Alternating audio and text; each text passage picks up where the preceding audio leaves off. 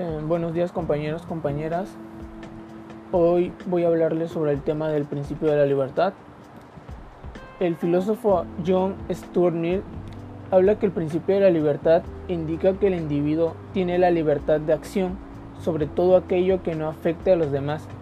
La única razón legítima por la que una comunidad puede imponer límites a cualquiera de sus integrantes es la de impedir que se perjudique a otros miembros. El único que importa a nadie más que a uno mismo. La libertad de acción es absoluta. Él explicaba que solamente una persona podría darse a conocer, dar, a, expresarse su opinión, sin tener que ser censurado hacia las demás, ni dañar a las demás personas, ni pensar en los demás. Simplemente dar su punto de vista sobre aquello de lo que él piensa. Eh, voy a darles un ejemplo que es muy duro y crítico. Es sobre el tema de Corea del Norte, el tema de la censura que tiene Corea del Norte.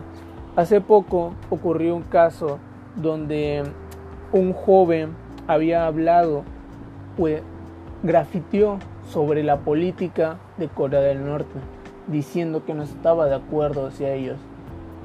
Eh, y lo que hizo Corea del Norte fue censurar eso. Ellos tienen prohibido que un individuo se dé la libertad de expresión hacia la política, ya que está condenado a pena de muerte.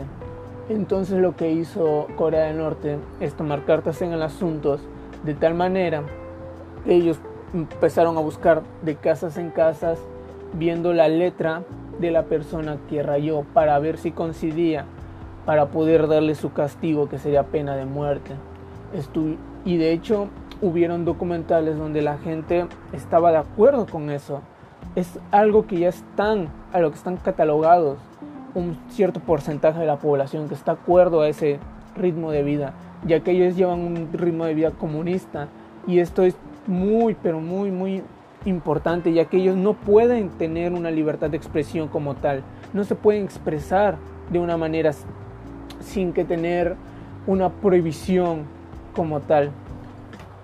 Em, en Corea del Norte se caracteriza justo por eso, por tener un alto grado de censura debido a la inexistencia de libertad de conciencia y de prensa, al igual que en algunos otros países, no solamente Corea del Norte.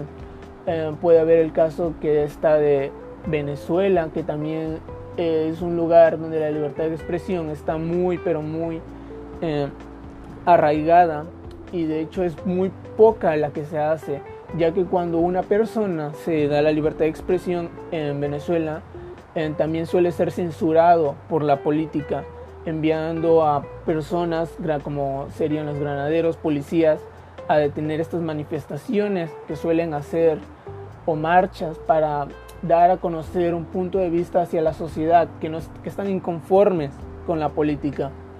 En México esto es algo también muy común, eh, pero no es tan censurado como algunos otros países como creen.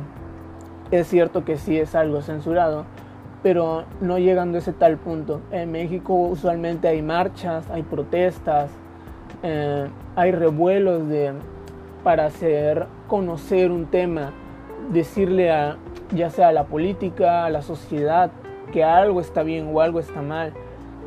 Eh, hace poco hubo una marcha, por ejemplo la marcha de las feministas que se dio. Eh, no puedes decir que está bien o que está mal. Nadie puede decir que está bien o que está mal. Simplemente tienes que dar a conocer tu punto de vista, darte, no perder esa libertad de expresarte y tener que llegar a ese punto donde tenga que llegar la agresión física y verbal. Eh, también es algo que está pasando incluso en las redes sociales actualmente. Una persona que en redes sociales comente algo sobre un tema, es imposible que la, un grupo de sociedad se aviente, se abalance hacia esa persona diciendo que lo que él dice está mal que o que su manera de pensar no es la correcta. Pero ¿quién puede decir si está bien o está mal? ¿Quién es el verdugo en este, en este caso, ¿quién dice que eso está bien o no?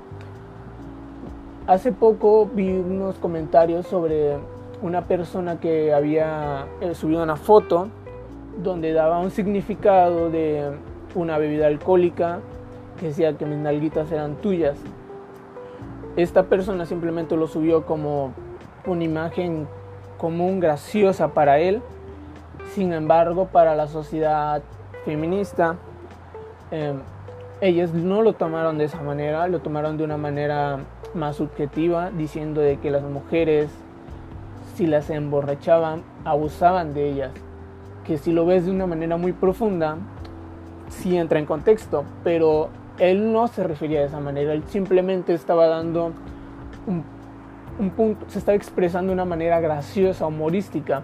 Sin embargo, una parte de la sociedad de Internet no lo tomó de esa manera y se abalanzaron contra él, haciendo que rectificara, rectificó, pero no estaba de acuerdo con esa, esa decisión. Sí admitió que podría salirse de contexto, pero que esa nunca fue su intención. Entonces, llegando a todo esto, eh, la libertad de expresión es algo que se ha ido perdiendo mucho con el tiempo. Y, la libertad de expresión es algo que no solamente es de un individuo, sino es, es un artículo colectivo y individual que quieres dar tus opiniones, ideas, sin temor a tener represalias o censuras o sanciones posteriores. Eh, también hay un la UNAM dice que la libertad de expresión es un derecho fundamental especial, al menos eso parece, si no atenemos a la inteligente literatura dedicada al tema.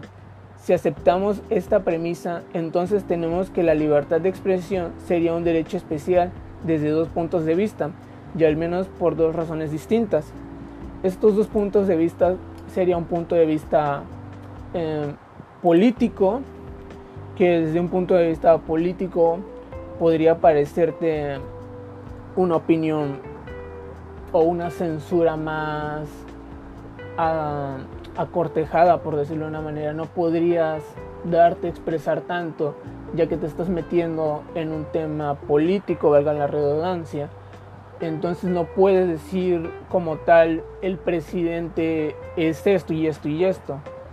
Pero sin embargo, hay manifestaciones donde la gente sí suele expresarse su inquietud hacia la inconformidad que están teniendo del mandato de este presidente o gobernante o secretario.